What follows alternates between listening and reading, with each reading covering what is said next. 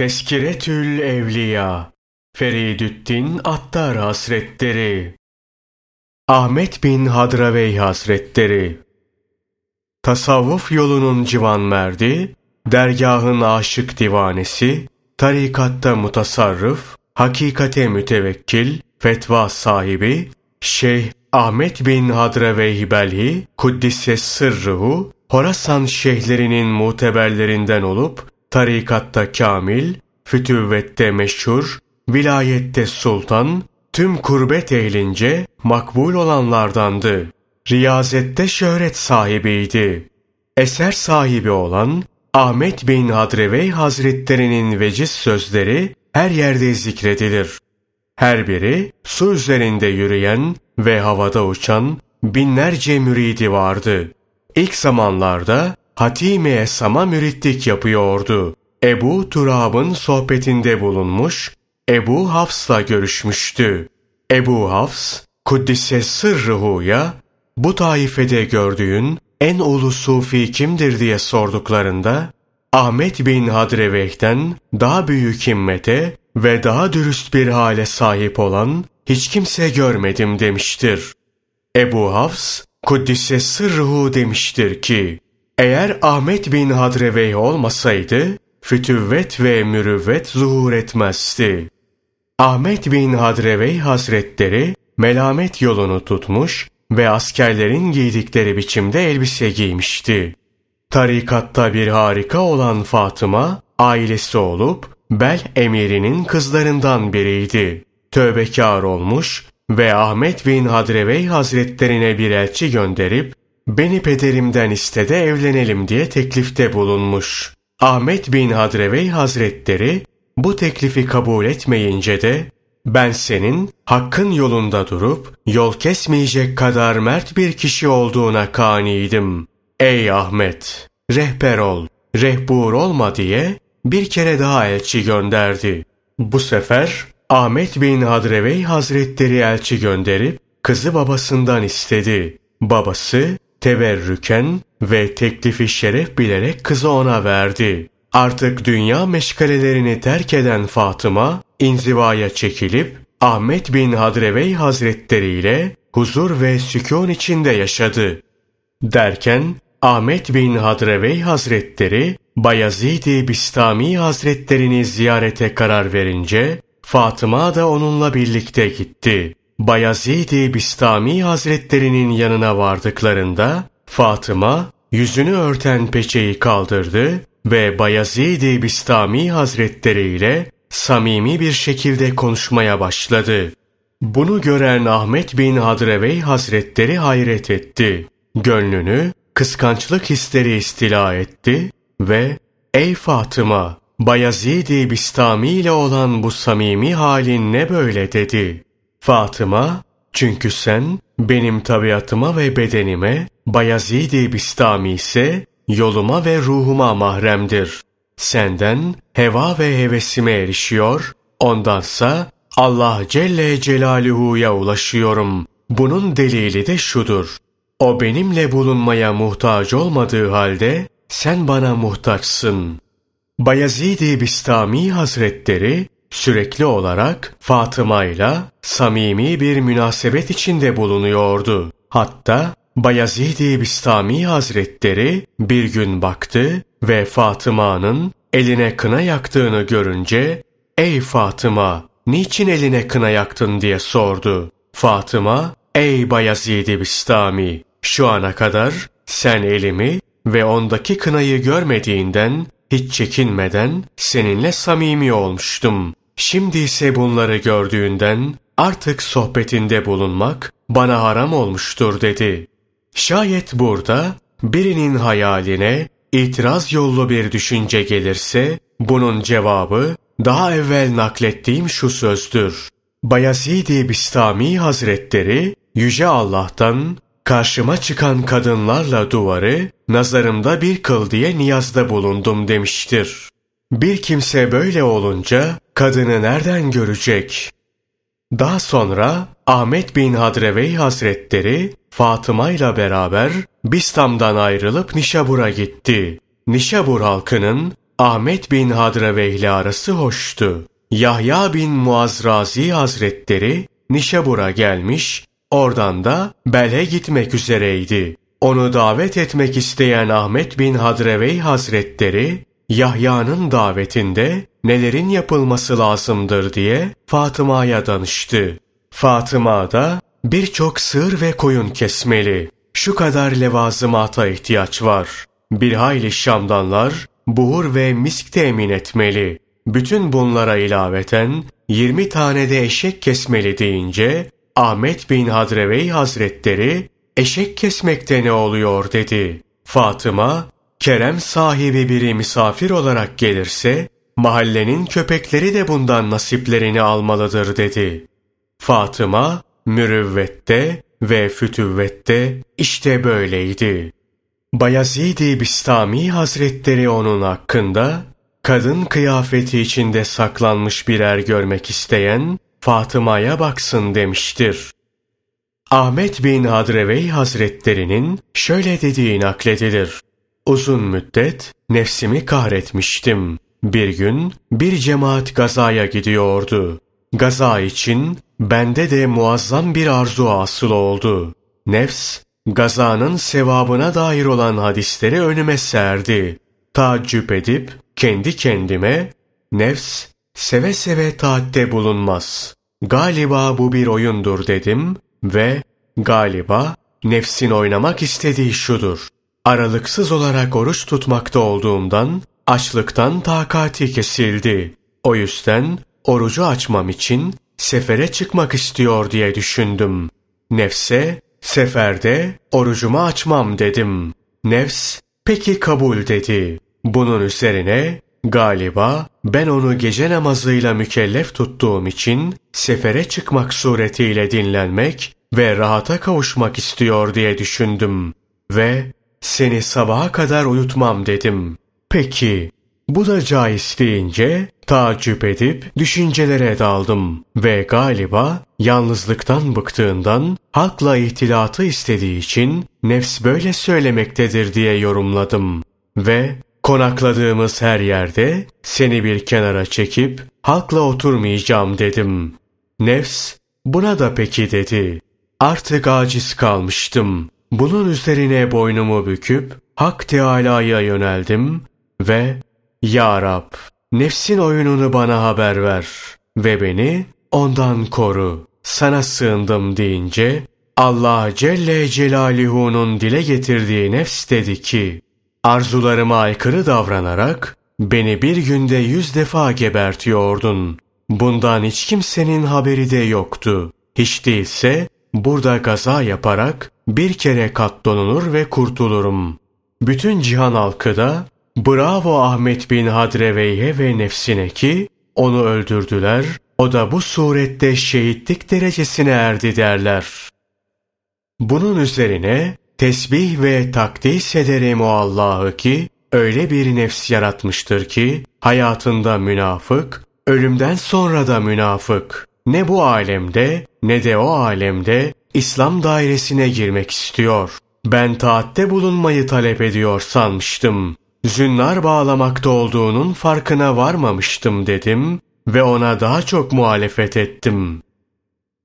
Diyor ki, bir kere tevekkül esası üzere haccın yolunu tutup çöle açılmıştım. Bir müddet gittikten sonra ayağıma deve dikeni battı ama çıkarmadım ve içimden çıkarırsam tevekkül batıl olur. Böyle gideceğim dedim. Ayağım şiştiği halde deşmedim ve topallaya topallaya Mekke'ye varıp haccı eda ettim ve aynı şekilde geri döndüm. Bütün yol boyunca ayağım ağrıdığından fevkalade ıstırap çektim. Bunu gören halktan biri gelip dikeni ayağımdan çıkardı. Yaralı ayağımla Bistam şehrinin yolunu tutup Bayezid-i Bistami Hazretlerinin yanına vardım. Beni görünce gülümsedi ve ayağına koydukları o kösteği ne yaptın diye sordu. Onun ihtiyarı uğruna kendi ihtiyar ve irademden vazgeçtim deyince ''Ey müşrik, hala mı benim ihtiyarım diyorsun?'' diye çıkıştı. Yani senin varlığın var mı ki iraden olsun? Eğer olursa şirk olmaz mı demek istedi. Dervişlik izzetini gizli tut demiş, sonra da şunu anlatmıştı. Dervişin biri Ramazan ayında bir zengini evine götürmüştü. Evde kuru ekmekten başka bir şey yoktu. Zengin oradan ayrıldıktan sonra dervişe bir kese altın gönderdi. Derviş bu altını geri yolladı ve bu yüzden kendini bedbaht sayıp dedi ki, senin gibi birine sırrını açıklayana layık olan bu muameleye maruz kalmaktır. Oysa ben iki cihanı verseler bu fakrı vermem. Naklederler ki evine giren bir hırsız evin her tarafını arayıp taradığı halde götürecek hiçbir şey bulamadı ve eli boş olarak döneceği zaman Ahmet bin Hadrevey Hazretleri Ey genç! Şu kovayı alıp su doldur. Abdest al ve namaz kılmakla meşgul ol. Belki o zamana kadar evime bir şey gelir de sana veririm. Bu suretle evimden eli boş olarak dönmemiş olursun dedi. Genç onun istediği gibi hareket etti. Sabah olunca ağanın biri 150 altın alıp şeyhin huzuruna getirdi. Şeyh gence al bunu bir gece namaz kılmanın karşılığı budur dedi. Bunun üzerine gençte bir hal zuhur etti. Vücudundaki bütün organlar ve zerreler tir tir titriyor, hıçkıra hıçkıra ağlıyor ve yolumu kaybetmiştim. İzzet ve celal sahibi Allah için bir gece iş yaptım, bana böyle ikramda bulundu diyordu. Tövbe edip Allah Teala'ya döndü. Altınları kabul etmedi ve şeyhin müritlerinden oldu. Büyüklerden birinin şunu anlattığı nakledilir. Ahmet bin Hadrevey Hazretlerini havada melekler tarafından çekilen ve altın zincirlerle örülen bir arabaya binmiş olarak gördüm. Ve ey şey bu mertebeye ulaşmış biriyken nereye gidiyorsun dedim. Bir dostu ziyarete dedi. Senin gibi bir makama sahip olan birinin başka bir kimseyi ziyaret etmesi gerekir mi dedim. Dedi ki ben ona gitmeyip o bana gelmiş olsaydı ziyaretçilerin yüksek derecesi benim değil onun olurdu.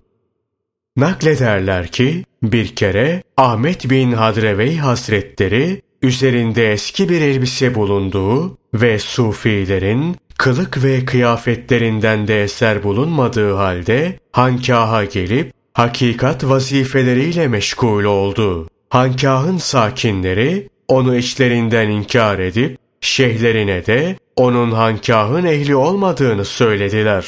Derken bir gün Ahmet bin Hadrevey Hazretleri kuyunun başına vardı. Kovası kuyuya düştü. Bu yüzden şeyhe kovanın kuyudan çıkması için Fatiha oku diye rica etti. Ama şey bu ne biçim rica diye durakladı. O vakit Ahmet bin Hadrevey Hazretleri eğer sen okumazsan izin ver ben okuyayım deyince şeyh izin verdi. Ahmet bin Hadrevey Hazretleri Fatiha'yı okuyunca kova kuyunun üzerine çıktı. Bunu gören şey külahını çıkarıp önüne koydu ve ''Ey genç, sen kimsin ki senin bir tanen karşısında benim tahılım saman oldu.'' dedi. Ahmet bin Hadrevey Hazretleri Yaranına söyle, misafire kem nazarla bakmasınlar. Senin için en büyük bela budur. Zaten ben de gidiyorum dedi. Naklederler ki adamın biri yanına gelip bitkin ve yoksul biriyim. Bu sıkıntıdan kurtulabilmem için bana bir yol göster dedi. Şeyh Hazretleri git bütün mesleklerin adlarını yazıp bir torbaya koy ve bana getir dedi. Adam bütün mesleklerin isimlerini yazıp şeyhin huzuruna getirdi. Şeyh Hazretleri elini torbaya sokup bir kağıt çıkardı. Üzerinde vurgunculuk yazıyordu. Şeyh Hazretleri senin vurgunculuk yapman gerek dedi. Adam hayrette kaldı ve madem ki asrın piri vurguncu olmamı emir buyuruyor, mecburen bunu yapmalıyım deyip yol kesen haramilerin yanına vardı ve ben bu işe heves ediyorum, ne yapmam lazım dedi. Haramiler bu işin tek şartı vardır. O da emrettiğimiz her şeyi tereddütsüz icra etmekten ibarettir dediler. Koştuğunuz şartı kabul ediyorum deyip kendilerine katıldı. Birkaç gün aralarında kaldı. Derken bir gün gelen bir kervanın yolunu kestiler. Kervandakilerden birinin büyük bir serveti vardı. Onu getirip mesleğe yeni girmiş adama bunun boynunu vur dediler. Ama adam durakladı ve içinden şu haramilerin reisi haksız yere bunca kan dökmüştür. Tüccarı öldüreceğime onu katlederim daha iyi olur diye düşündü. Harami ona eğer işi yapmak için geldinse yapman lazım gelen iş işte budur. Aksi halde git başka bir işin peşine takıl dedi. Bunun üzerine adam madem ki emre uymak gerekiyor hiç değilse şu eşkıyanın emrine değil hakkın emrine itaat ederim deyip kılıcını çekti ve harami reisinin başını vücudundan ayırdı. Bunu gören öbür vurguncular tabanları yağlayıp kaçtılar. Bu suretle kervandaki mallar kurtulmuş oldu. Selamete eren tacir de adama zengin olacağı kadar altın ve gümüş verdi. Naklederler ki dervişin biri gelip Ahmet bin Hadrevey'e misafir olmuş. Ahmet bin Hadrevey hazretleri de onun için yetmiş mum birden yakmıştı. Derviş, şu iş hiç hoşuma gitmiyor. Zira tasavvufun resmiyet ve debdebeyle ilgisi yoktur dedi. Ahmet bin Hadrevey Hazretleri o halde var, bunlardan hangisi hak rızası için yakılmamışsa onu söndür dedi. Bunun üzerine derviş o gece sabaha kadar su ve toprak taşıyıp bunların üzerine döktü ama bir tanesini bile söndüremedi. Ahmet bin Hadrevey Hazretleri ertesi gün dervişe bunda şaşılacak ne var ki? Kalk da daha acayip şeyleri gör dedi. Kalkıp büyük kilisede oturan Hristiyanlara kadar gittiler. Ahmet bin Hadrevey Hazretlerini gördüklerinde Hristiyanların reisi içeriye buyurun dedi. İçeri girdiler. Reis bir sofra kurdurduktan sonra Ahmet bin Hadrevey Hazretlerine buyur ye dedi. Ahmet bin Hadrevey Hazretleri Hakka dost olanlar düşmanlarıyla yemek yemez dedi. Reis o halde bize İslam'ı arz et dedi ve Müslüman oldu. Ona bağlı olan keşişlerden yetmiş tanesi de İslam'a girdi. Ahmet bin Hadrevey Hazretleri o gece Hak Teâlâ'yı rüyasında gördü. Cenab-ı Hak kendisine şöyle hitap etti. Ey Ahmet! Sen bizim için yetmiş mum yaktığından biz de senin için yetmiş kalbi iman nuruyla tutuşturduk. Ahmet bin Hadrevey Hazretlerinin şöyle dediği nakledilir. Bütün halkı bir ahırda saman yiyen öküzler ve eşekler suretinde gördüm. Biri, peki efendi sen neredeydin diye sorunca dedi ki, ben de onlarla beraberdim. Ama aradaki fark şuydu ki, onlar yiyor, gülüşüyor, tepişiyor ve bunun farkında olmuyorlardı. Bense yiyor, lakin ağlıyor, başımı dizime koyup düşünüyor ve işin farkında oluyordum. Ahmet bin Hadrevey Hazretlerinin sözleri Fukaraya hizmet edene üç şey ikram edilir. Tevazu, güzel edep ve cömertlik. Allah Teala'nın kendisiyle olmasını isteyenler doğruluktan katiyen ayrılmasınlar. Zira Kur'an'da ey iman edenler Allah'a karşı gelmekten sakının ve doğrularla beraber olun buyurulmuştur. Sabırlı, sabır göstermede sabırlı olana derler. Yoksa sızlanarak sabredene demezler. Sabır, fakru zarurette kalanların asığı, rıza ise ariflerin derecesidir. Hakiki marifet, onu kalple sevmek, dille zikretmek ve ondan gayrı olan her şeyden himmeti kesmektir. Allah Azze ve Celle'ye en yakın olan, en müsamahakar olandır. Hakkın, hususi lütufları hususunda hesaba çektiği bir kimse, nimetleri hususunda hesaba çektiği bir kimse gibi olmaz.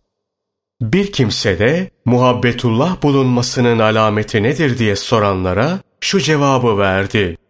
Böyle birinin kalbi Allah Teala'nın zikriyle dolu olduğundan iki cihandaki hiçbir şey onun gönlünde ondan büyük ve önemli olmaz.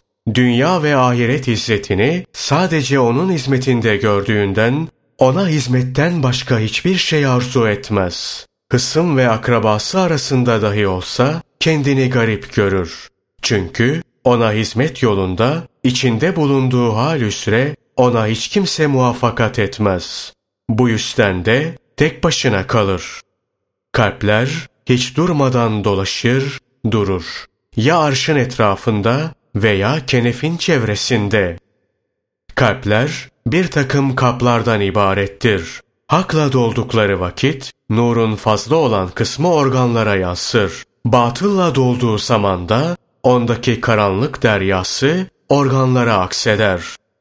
Gaflet uykusundan daha ağır hiçbir uyku ve şehvette köle olmaktan daha zor bir kölelik şekli yoktur. Şayet gafletin ağırlığı olmasaydı şehvet asla zafere ulaşamazdı. Tam hürriyet ubudiyettir. Hakiki ubudiyette de tam hürriyet vardır.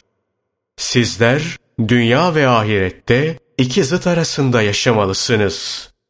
Yol açlıktır, hak bellidir. Davetçi daveti duyurmuştur ve bu kafidir. Bundan sonraki şaşkınlık sadece körlüktendir. Amellerin en faziletlisi hangisidir sualine, Allah Celle Celaluhu'dan başka bir şeye irtifat etmekten, sırrı muhafaza etmek diye cevap vermişti. Bir gün yanında, o halde Allah'a koşun mealindeki ayet okunduğunda, bu her hususta kaçıp sığınılacak en hayırlı yerin Allah olduğunu öğretmektedir dedi. Bana nasihat et diyen birine, nefsini yani kalbini diriltmen için onu öldür dedi. Vefatı yaklaştığı sırada üzerinde 700 altın borç vardı. Bunun tamamını yoksullarla yolda kalmışlara harcamıştı. Can çekişirken borçluların hepsi birden gelip yatağının çevresini sardı. Bunu gören Ahmet bin Hadrevey Hazretleri bu hal içinde Allah'ım beni alıp götürüyorsun ama onların rehini canımdır. Ben onların neslinde rehin bulunuyorum. Şimdi onların güvendikleri kefili aldığına göre bu borcu öyle birine havale et ki onların haklarını ödesin. Canımı o zaman al diye niyaz etti. O bu sözleri bitirir bitirmez biri gelip kapıyı çaldı ve şeyhten alacakları olanlar nerede? Dışarı çıksınlar diye bağırdı. Hepsi dışarı çıkıp altınlarını noksansız olarak aldılar. Borç ödendiği an Ahmet bin Hadravey Kuddise sırrıhu'nun ruhu bedeninden ayrıldı. Allah rahmet eylesin. İbni Hamid anlatıyor. Can çekişen Ahmet bin Hadreveyh'in yanında oturuyordum. 95 yaşını doldurmuştu. Kendisine bir mesele sorulunca gözleri yaşardı ve dedi ki, Evladım, 95 senedir çaldığım bir kapı şu anda açılmak üzredir. Kapının açılması beni bahtiyar mı yoksa bedbaht mı kılacak bilmiyorum. Suale cevap verecek zamanım nereden olsun?''